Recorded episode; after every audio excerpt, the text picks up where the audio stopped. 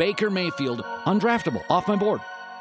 The Cleveland Browns select Baker Mayfield. What a beautiful throw by the Baker.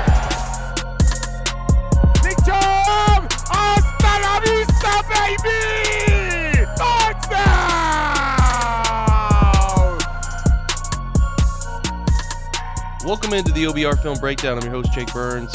We are brought to you on this Blue Wire podcast by TickPick, T I C K P I C K, the original no fee ticket site. Make sure you're using TickPick for all your ticket needs, as the price at the beginning of the transaction is your price at the end. They give you fantastic deals without the hidden fees. And if you find a better deal on another ticket broker, they'll match that up to 110% at TickPick. Again, use the promo code breakdown, get $10 off your first purchase by going to tickpick.com slash breakdown using the promo code breakdown. So we are diving into a little bit of offense here. I'm not going to spend a ton of time on it because I talked so much on the Twitch about it yesterday, and we're going to talk with Matt Waldman about my concerns collectively about the offense. I would urge you to go check out the Twitch replay because that's where I divulged uh, some of the issues I think with the passing game. Listen, though, they're putting up points. They're fine. This is not meant to freak anyone out. I'm pretty hard on Baker because I thought he left 350 yards and three touchdowns on the field. But again, Aaron Rodgers has bad games. Pat Mahomes will have a bad game every now and again. Like bad games happen. It's not meant to incite panic. He just had a game where a lot of similar, a lot of similar uh, issues that that have given him fits in the past popped up. You don't like to see that. He also was dealing with the left shoulder injury. It's very excusable. I didn't think the ball velocity dipped, and he said he was fine, and I, I didn't see any issues, but you never know mentally just wasn't there. And I don't think Baker was the only one that wasn't mentally there. Like, I think for the most part, a lot of people weren't sharp in this game. I mean, Joel Bitonio graded out with a, a 58.8, one of his worst grades. And I thought there was a bunch of miscommunication with the offensive line and run schemes. They had more negative run plays than I've seen in a long time. And that just to me, this tells me they weren't very sharp. And that's what happens. You know, you just you have games where you're not sharp and again, it's not the end of the world. It happens, but I want to make sure to share those things with you because my job is to analyze this stuff, right? We're going to bring on a guest too, Matt Waldman. And listen, Matt has been uh, pretty pretty steadfast in where he's at on Baker Mayfield. And I try to push back a little bit to talk about the growth. Matt's going to tell you his side of things. It's okay in life to to not always uh not always agree with everybody but hear different perspectives. So I think that that's what I like about Matt. That's why I wanted to bring him on. Uh, we talk not just about the offense, we do dip into the the defense at the end too. So make sure you stick around for that. But otherwise, offensively, they ran a ton of 13 and 12 personnel, as you would as you would excuse me presume they would do when they lose Jarvis Landry after two total snaps in the game. So you know, and and the 12 and 13 of of 19 of those plays from from 12 and 13 they ran empty on eight of them. So they are not afraid to spread you out and throw the football, even with heavy doses of tight ends and a running back on the field. They'll keep doing it. I thought the game plan was great. They had players open throughout the game. Again, didn't connect on enough of them, but the game plan to me was really strong. And, you know, Demetric Felton in three offensive snaps producing 51 yards and a touchdown is 98.7 pro football focus grade and 95.9 uh, pass grade, uh, receiving grade was pretty indicative of a guy who made some really heroic plays. So, again, if you want deeper, deeper dives on the offense, go check out the Twitch channel. The replay should be up there for several days. I'll leave it up for a while.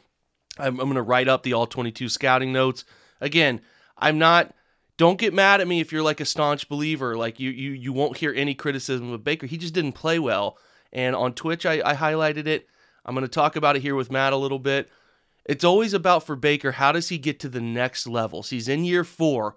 What do you have to do to get to the next level and the next level and be considered among the greats in the league? That's what I'm always looking for with him because that's what he wants. That's what he's going to demand fiscally, right? He's going to demand those things and he needs to match it with his play. And I just didn't think he played well. The 73.2 grade, the 19 of 21, fine.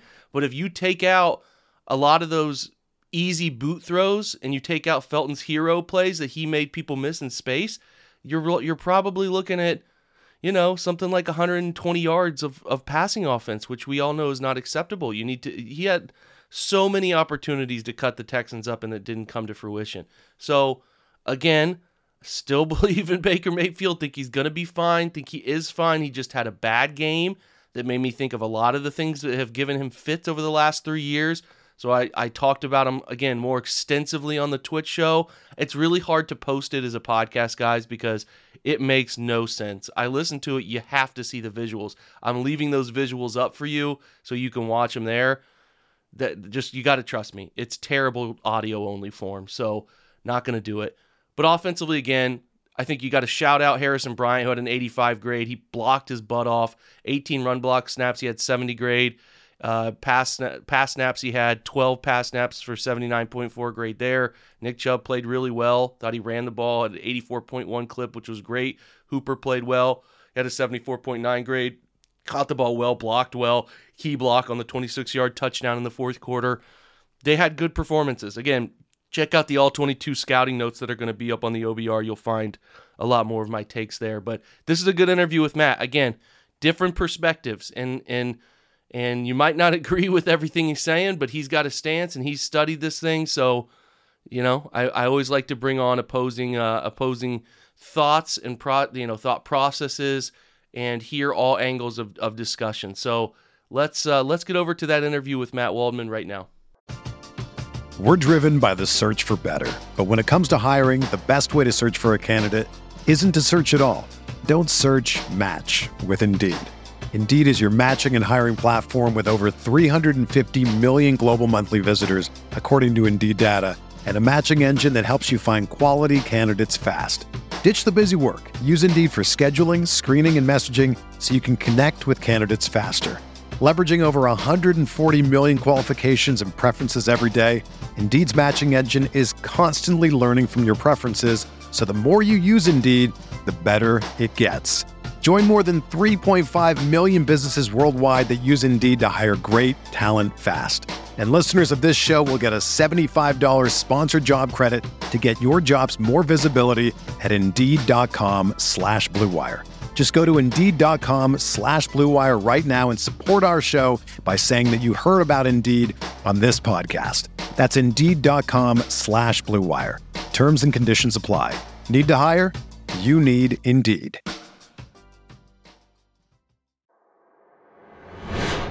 Okay, I've heard him on this podcast before. I think he does some of the best film work on Twitter. I followed Matt for a long time. We go back and forth on a lot of topics. I talk about his uh, profound love for Nick Chubb and being one of the first people that got me to see the light. You know, I think that's a big deal. Uh, we see the light every day with Nick now, but yeah, this is this is Matt Waldman. Matt is fantastic. Uh, you've, like I said, you've heard me talk about him. Matt, how are you? I'm doing great, Jake. It's always great to get to chop it up with you. Yeah, man. Likewise. I want to I want to dig in on where just kind of give me. You've watched both games. Where you think the Browns sit after two weeks? Are they who you thought they were, or have you seen some things that are giving you a little bit of a, a hesitation? I, I feel like they're where I thought they would be right now, meaning that you, know the run great run game looks good. You know um, the schemed offense, the schemed plays on offense look good. Um, I think that the that the defense has potential, but it's going to take some time. And I think they're figuring out what they want to do because they have some players on the back end that are really intriguing, but kind of really understanding how to use them in games is something that I think is is still a work in progress. The run stopping is looking great with Clowney, um, and some of the things that, that he's allowed to do has been helpful to set some things up.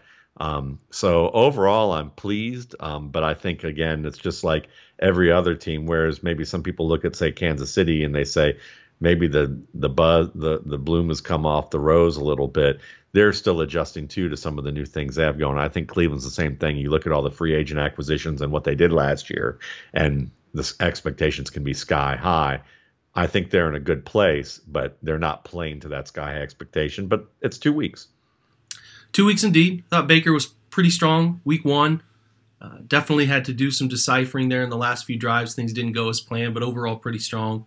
Completion percentage was great week two. A lot of fans of this podcast, listeners, will have either watched the Chalk Talk live or will watch it uh, in a replay form. And I wasn't kind. He was 19 of 21. That's great on the surface. 100 or sorry, 213 yards, a touchdown, a pick.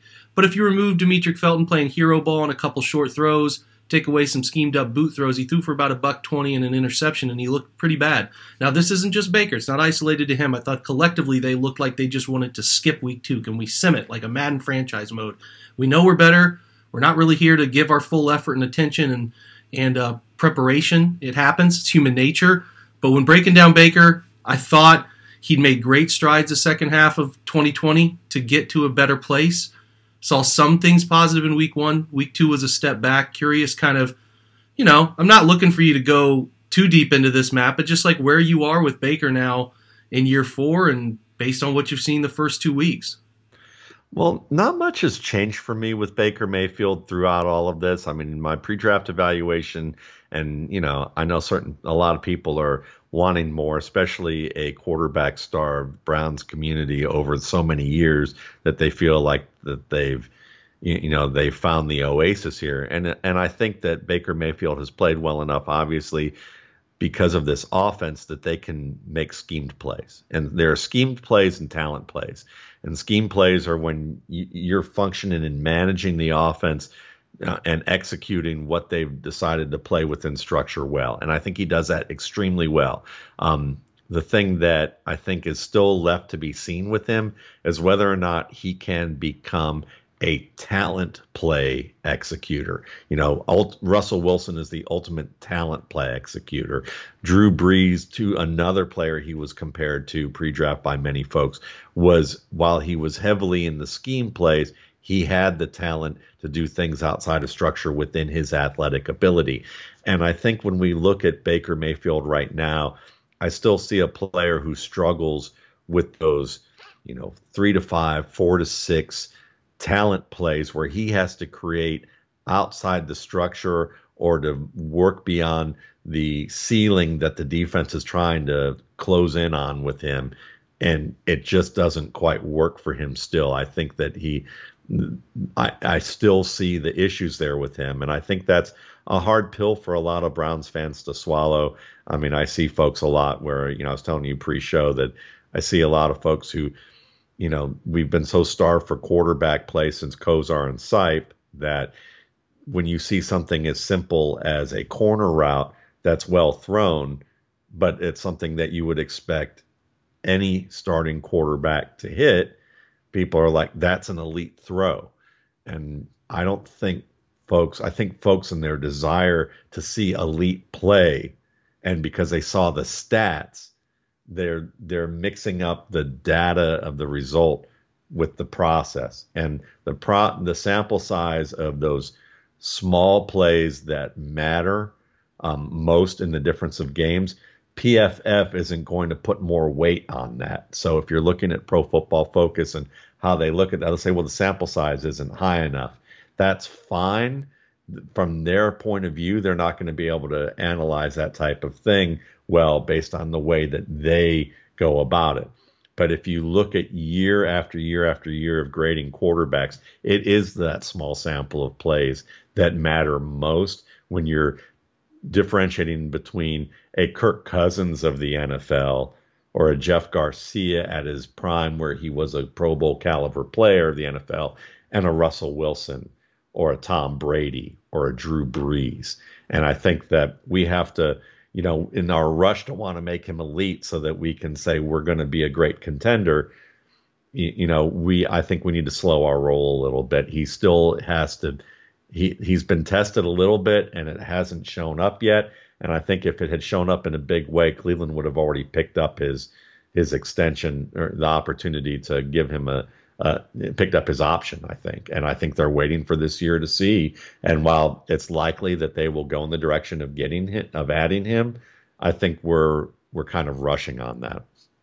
For sure, for sure. I know, and I know, Matt. Like you keep it real, man. You're not going to sugarcoat it because you're you favor the Browns. There's no doubt about it. You you've loved the Browns for a long time, and it's you're like me. We don't we don't paint the door red, right? We know we don't overlap the paint to hide the ugliness of some areas. Like you got to talk about the whole picture. So what I will say is, you know, I thought you were pretty critical of Baker uh, early on, and and what yeah. I'm curious about, Matt, is like, have you seen strides? Like 2019 was a huge step. Like, do, do you think when you watch him, you've seen some encouraging things, or is it still a lot of the same flatline analysis for you that has not really broken the mold? I've seen him start to make some moves moving in the pocket where he will climb a step or two in the pocket and be able and be comfortable doing that, which is a really important step to be able to win from the pocket because you have to be efficient and he's not retreating or looking for the for the rollout as often. There are situations where he's shown more comfort with climbing. Now, is he more of a let me get outside as soon as I can type of quarterback when the opportunity presents itself? Absolutely. That's still going to be his preference. But seeing situations that he wouldn't climb before, he's doing some of that. So I like that. I think, you know, but eh, overall, what we know, what I notice is that the whole look at what his he did down the line, and I look at the quality of the defenses that he faced last year during that streak, and I think there were maybe three or four teams that were decent defenses, and the defenses that gave him the most trouble, and he looked like the player that he, you know, closer to the player that he was during his difficult year. Um, were the higher echelon defenses. So I think he's getting his stuff together enough that he's not falling apart, um, except maybe in some of these key plays against tougher defenses. Um, but this is why when we scouts and you know you talk to scouts in the NFL, and you know this is why the evaluation process of NFL quarterbacks is often two to three years and you might want to give Baker that first year as a mulligan because of the fact that he that he had such infighting within the organization to deal with and the type of scheme that he was dealing with as well. And this is his third scheme. I don't mind giving him at least a year of a mulligan to say, let's look at this year and see how that plays out to see how that growth works because he's now in a stable system and giving him at least, you know, giving players at least 18 to 24 games in the same system is usually a fair way to be able to evaluate how their growth is going. You know, a big thing I heard Peyton Manning talk about on the Manning cast, which again, I can't, you know, suggest that enough for quarterback discourse yeah. is you know, talking about defenses sitting in too high and just baiting you, baiting you to check run, baiting you to check it down, baiting you to be patient, saying you can't do it all game.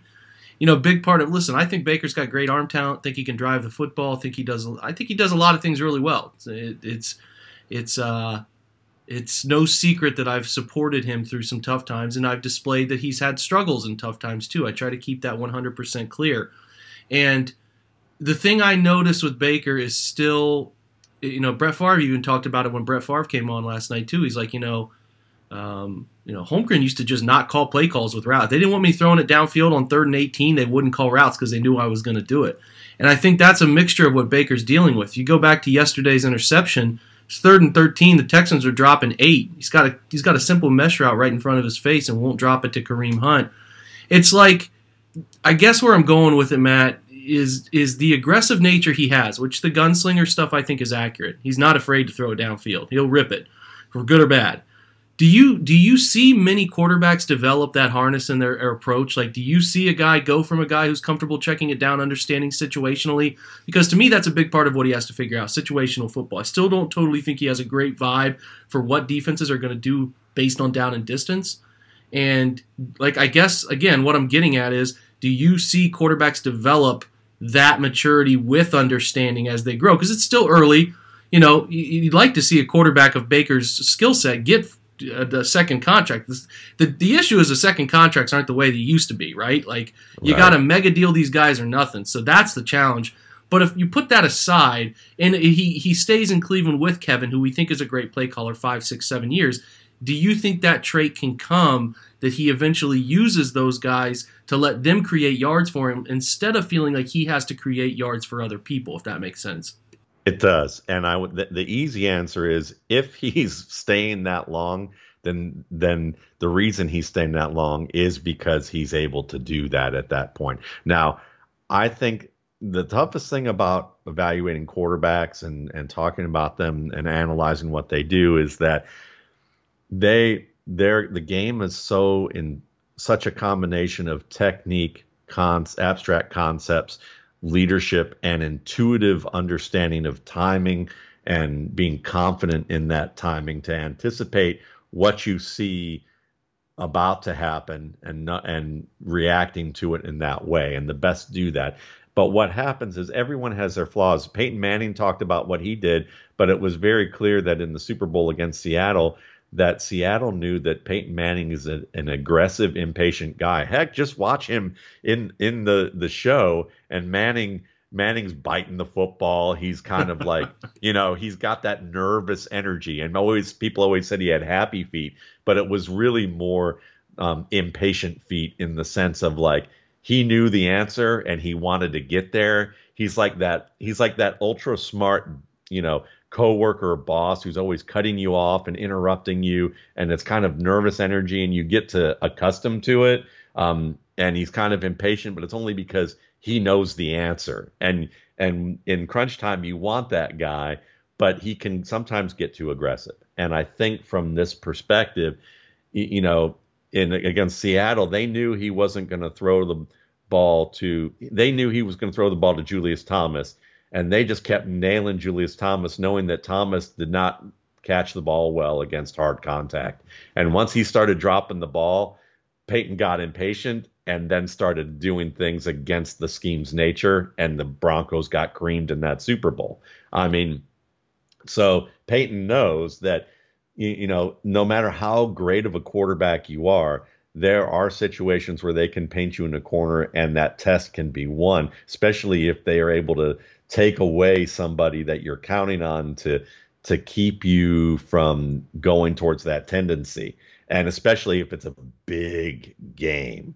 So with that's why I'm saying it's still that it still comes down to as simple as I put it, those three to five, four to six plays against top teams is what we're going to have to see. Will he be that player that the Browns re-sign? And that's why it's so tough. Because right now you can have a great argument for re-signing him, especially with the scheme. But and the scheme playing so well, and as long as they still have Chubb and Hunt or a great ground game with a great offensive line and a good and a strong defense, you're going to get them in the position against the best to play the best teams to be able to be in a position to go to a Super Bowl and win it. But at the end of the day, as everyone always says, and it sounds so cliche, your quarterback has to be able to elevate your team on occasion, unless for some reason you have a Jim Brown caliber player at another position. And as great as I think Nick Chubb is, um, and as good as as Kareem Hunt is, and they're they're two of the best backs in the league, you still may find yourself in position in this league where you need Baker Mayfield to make plays where the defense says, "We know who you are, and we're going to make you do something that we don't think you're comfortable doing, or make you, you know, show us that you're, you know."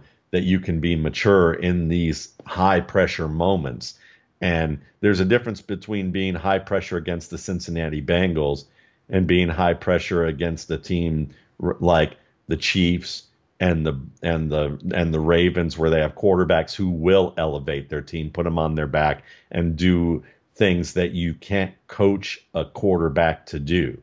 And if Baker Mayfield doesn't have that in them. And I'm sorry, you know, back shoulder throw to, you know, Donovan Peoples Jones is a good play, you know, but is it is it necessarily a great read, a great play, something that you have to elevate and transcend the nature of what's going on? I'd I'd argue it's not really that. Um, so in order for you know, in order for him to to be for that team, our team to go further, it would mean that the defense has to be able to make a play. You know, they're not quite. He's not quite Trent Dilfer with the Baltimore Ravens. I'm not going there, but at the same time, it's that type of dynamic where you're going to need somebody to step up and and be great in other avenues to make plays. If Baker Mayfield can't consistently give you those three to four in a game that the defense is like, we've got the right look. We know your personnel is limited. We we've got this down. We've scouted you, and you've got to have that play where you go, oh well, he beat us. You know, the same way Ben Roethlisberger in his prime, you could you could do that with him, and he'd and he'd beat you. You know, he, he would beat it, and the team would say they just flat out beat us. You know, they didn't trick us, they didn't out scheme us. We said bring it, and they did. And and I'm just and, until we know that, and the way we may end up knowing that is in the next three to four years after he's already signed, and that's why this is so difficult. And I think it's hard for Browns fans because they want that to be the case, but we don't know yet. That's the, the the Roethlisberger thing is great because you know there are just going to be situations in any game where things are going to break down. Just like they're going to have the perfect scheme to what we're trying to do, uh, so on and so forth. Like Lamar, for example, like his, his most recent, you know, the Chiefs game, he throws two terrible interceptions, terrible interceptions, and it doesn't matter because he can do enough innate things and, like you said, uncoachable things that he can make up for it. That even if it's a net negative in passing to begin, he can make up for it in other ways. Josh Allen can do the same thing. Kyler Murray. The game is evolving with these mobile quarterbacks, Matt, because they're so protected these days uh, in so many different ways as runners, not just as guys in the pocket. So, like, that is where if he is going to, if Baker's going to be a guy who's not known for running, and he's not, he has to become a guy who can beat you with his mind, right? Like a guy who can be out in front of you, so tied into the scheme, so tied into anticip- anticipation of what you're going to do that he beats you with the football being out before you can do what you need to do. That's the way Tom has done it. That's the way Peyton did it. That's the way Drew did it. If Baker's going to be a throwback guy, even you know Aaron does more extension, so I don't I can kind of say Aaron and, and Pat Mahomes are similar in that regard. Like if yeah. Baker's going to be a true throwback, sit in the pocket and beat you from there, which is what you want him to be. He's got to get out in front of that stuff because that's his only leg up. He's got a great arm. That's cool. There's been plenty of guys with great arms, but he has to beat you with seeing the field, processing the field, and being out in front of you mentally. Am I right on that? Because you know, like you said, there are guys like Ben. Ben was beating people because he could hang with you in the pocket. He could defeat your blitz. He could brush you off and then find someone late.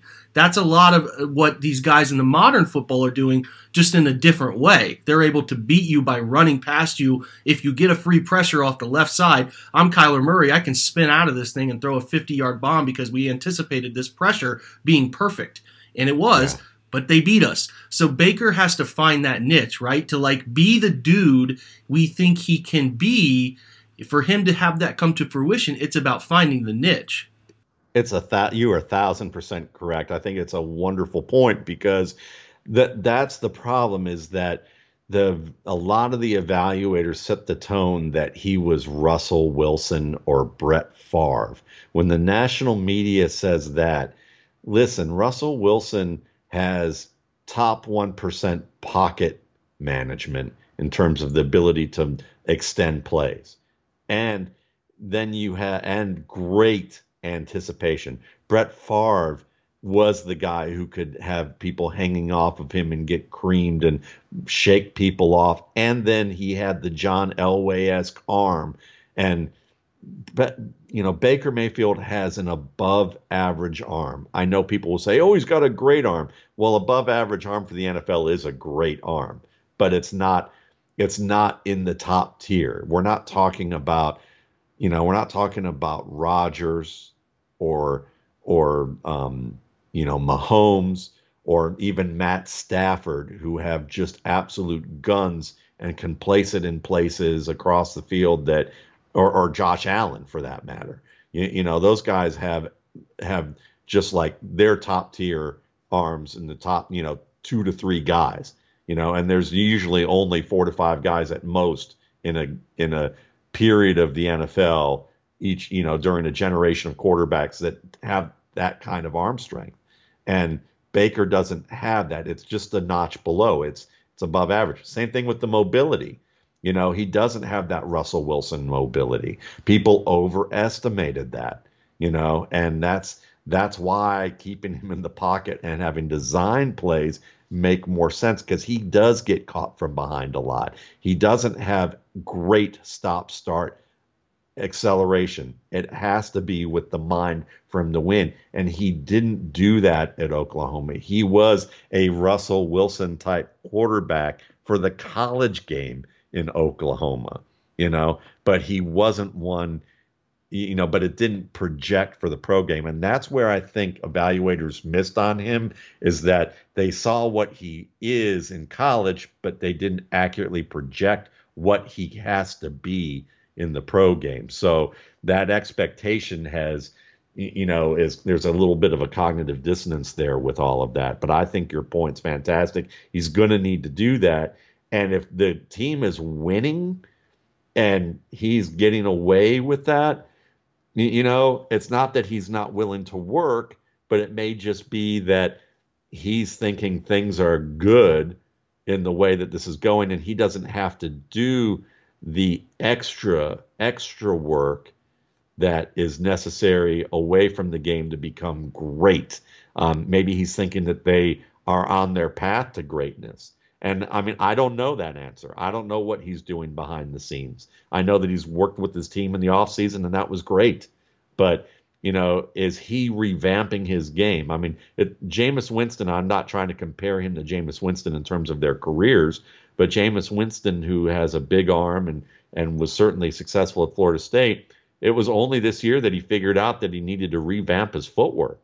And he looked like a different quarterback in week one because of the way he revamped that footwork. But before that, the the foundation of his game was really lacking because he he was just more concerned about game plan and execution, but there was something that wasn't working perfectly for him to be able to do all the higher end things that needed to be done. I mean, you at some point your fundam the great players either have unbelievable fundamentals that they can build upon and do all that crazy stuff because their fundamentals are down so are so well honed or the things that they do that are not that don't look fundamental to you they've worked on them so well that they're it's fundamental to them. It's trailblazing you know? I mean that's why you know certain styles of throws that are in that Mahomes does or that his ability to make pl- plays off, you know, off platform, he practiced that stuff to the point that it became fundamental. But people who scouted him and were mistaken thought he's not going to get away with that because he doesn't have good mechanics. When in fact, what he did is ex- is very mechanically sound for the situations that he practices this for. And that those are things that I just think it's easy to miss as a as a football fan. I'm with you. Couldn't be more with you in terms of the adjustment process of Baker college to pro and how pro ready people thought he was. There were things that we glossed over. Now, I do think he's come a long way, Matt. I think that they're asking him to do things under center he's never done at any level of his career yes. and he's committed to it. He has developed a really nice repertoire and play action in terms of the mechanics of it. He's growing. He's not a finished product. He can still get there, but what we're trying to say is that there needs to be more growth before you try to throw him in to a group that he needs to prove he belongs in. So this was a great conversation on quarterback play. Before we go, I know we're we're 25 deep. I wanted to keep you for 15. This is what happens when we get together. That's okay. I love it. I want to talk defense. You've watched Joe Woods for 2 weeks, man. Like the the basic of Joe Woods defense was can you get the right guys on the field? And I think he has finally with his three safeties played a nice portion of dime defense, a nice portion of nickel last week as he got Grant Delpit and Ronnie Harrison to play full games he did some personnel things I like, but Matt, I'm telling you, man, and I'm sure you're seeing it. They're not confusing any OC or quarterback. They almost know exactly what they're going to get, no matter how they line up, and there is no confusion pre to post. There's no muddying. I get what they're trying to do. They're trying to funnel things short, funnel the football short, make plays, stay stay out of the seam, stay out of the posts, eliminate big plays. That's cool but the personnel they've accumulated between Newsome and Ward and Johnson and Harrison and Delpit, you got to get aggressive at some point, right? Like there's too much talent here. So I want to start with that question, and then I want to ask you about John Johnson at the end. Okay. Well, I think this is. I think this is a place where we need to say, let's be patient once again, because all of that involves great communication. And when you have so many new players in the system, they're still getting to know each other, and rehearsals are different than performances. And th- we're in the performance stage of the season. The preseason was the rehearsal stage, and especially when you have a guy like Delpit coming back from injury, you've got you know a couple free agents, you've got some rookies, and you know you got a rookie linebacker who's you know, kind of a hybrid style type of player or can be, um, they have to see what they've got. You know, this is their chance. They're going to play all game long, not a small sample size against ones. They're going to actually play against the ones all game long. And they need to see what these guys do well, what they're not doing well. And I think they're giving it a, and who's going to be on the field and what type of things they can communicate to be a little bit more aggressive. I mean, the fact that Grant Delpit, this is his first pro game, you know, and he might be the most, he might arguably be the guy that could be your Budda Baker, Troy Polamalu, Ed Reed type of player who can freelance or can do things on instinct that very few safeties in the league can do. And you don't want to just turn that faucet on right away without knowing how everyone can adjust to one another and see you, you know and get a feel for it. So I think they're playing a little bit more. I don't um, vanilla is maybe a, not the right word for it, but they're being a little more basic with like this is our basic game plan. We're going to go with that, and let's kind of slowly put some things into play, like what they did with Delpit this you know yesterday i mean it seems to me you could you could see the possibilities of like all right we can blitz this guy. We you know this is a guy who's making some pretty good reads of situations. Is he doing is he playing fundamentally sound football? Is he tackling? Is he you know he's able to put his nose in there? Um you know and is he or is he going to freelance so much that he's going to expose us in other ways? And yesterday, yesterday I, or two days ago, I thought he did a good job with the you know with the the number of plays that they put him in for in the second half of the game, and really showed that he can be the potential to be a playmaker. But I don't think you just say. You, you know what, Grant Delpit, let's let's make you Troy Polamalu right now. I think they're more like, all right, how are you going to be all right, that's good. These things are good. You covered the right guy. When that when the quarterback broke the pocket, then you made the read and you got in there and you're able to do it. You stuck your nose in there and wrapped up the running back a couple of times. You, you know, you know, can, are you covering the back end well? Are you communicating well with your teammates? And once they see that, I think down the stretch, that's where we're going to see some attacking safety work, maybe a little bit more with the rookie linebacker you know, and do some things that that can be um, really confusing to opposing offenses. Well, along that confusion comes with John Johnson, who was in all everything Rams defensive back. I mean, he was a linebacker at times. He was a slot cover player. He was a box edge defender. He did it all. He played some free. He's played a lot of free in Cleveland. They're sticking him back, two high looks, single high looks. He's playing center field.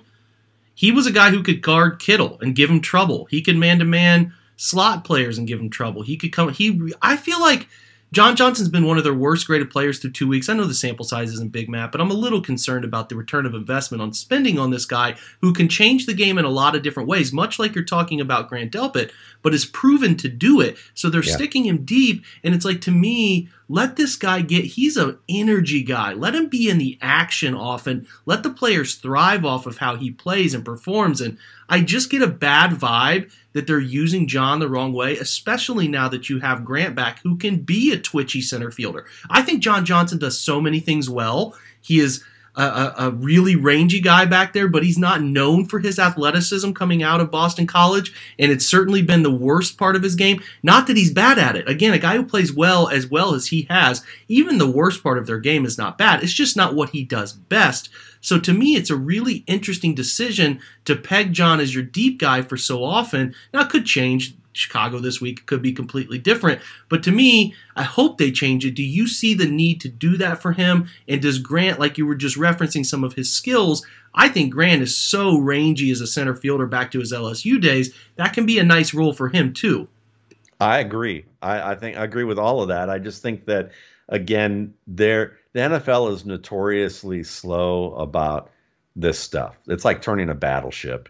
And I think that they're in a situation where, again, because they wanted to see how Delpit would respond and be in that game, they still, you know, they have, you know, enough unfamiliarity with each other that I think they want to wait a little bit to to implement some of that. And I just think that with Johnson, it is frustrating to watch when you know what a guy can do, but it still depends on in order for him to make those types of plays, you have to be feel good about what's going on behind him or outside of him or within what because you're asking him to do something that's kind of beyond the envelope of what you normally ask a player at his position to do. And as a result of that, that means you are leaning on other people to be assignment sound. Um, and I think that that's, I'm hoping that, you know, this is my hope. I don't, um, is that that's really the, the bigger issue is that they're hoping that the rest of the team can be assignment sound enough over the course of some weeks that they can implement more. Or they may feel like we know this is what we want to do. Um, and maybe we've I don't know if they've practiced that or practiced doing some of those things, but if they have, maybe they're like, we're going to wait just a little bit because we want to maybe want to get. We know that teams usually get four weeks, five weeks worth of games before they start scouting, and we don't want to like pull that string too early when we know down the stretch that you know, we can really use this and disrupt teams who have a scouting report of what our defense is like, and we can wait till the right time to start implementing this stuff and really disrupt people and catch them by surprise. That's definitely the hope. It's early; they can change a lot. It's very understandable what they're doing, no doubt about that. There's uh, there's reason to believe it could come. We're having the same conversation I said at yesterday's pod on on Twitch channel, all that stuff. This Week Ten conversation. It's different, right? You need a bigger sample size Anything else you want to talk about Browns, Matt? I mean, what, what have you thought of Clowney? Any of the other additions, or just general Stefanski things? I just, you know, I love what I love seeing that we have a run stopper in Clowney who's just an elite run stopper. I mean, yeah, certainly, you know, grumpy Browns fans will say, yeah, but then he'll he'll go offside on the next play and give it back, you know. But sometimes that'll happen. But at at the same point, the fact that you can have a guy who can force a defense or an opposing offense into a second and long, third and long, and you've just basically condensed their playbook and eliminated a lot of their plays that they like early on is just a fantastic resource. And it's going to help some of the things that we want to see happen down the stretch um, if they if they start implementing that because he's going to put the Browns in position to be more aggressive. Um, and so I'm happy with what I see from him there. The fact that they do have a rotation of some good pass rushers that they'll that we'll start to see more of, like Takk McKinley, who I've watched in Atlanta, who's who's got some potential as a pass rusher for sure, um, and can do some good things for you in that space. You know that you can rotate and uh, along with Garrett, you know, who's just you know we all know how great he is. Um, so I'm I'm certainly I'm enthused enthusiastic about that. I like how they've been using, you know, Schwartz and Felton. Um, you know, in the past couple of weeks, they found ways to to put them in positions where they're comfortable and and allow them to make plays um, based on their current talents, not asking them to be anything more than what they are. And when you have a good offensive line like that and and a good scheme that works well, um, that's a positive. That's giving them the necessary experience they need without over, you know, without saturating them with a lot of stuff that can overwhelm them.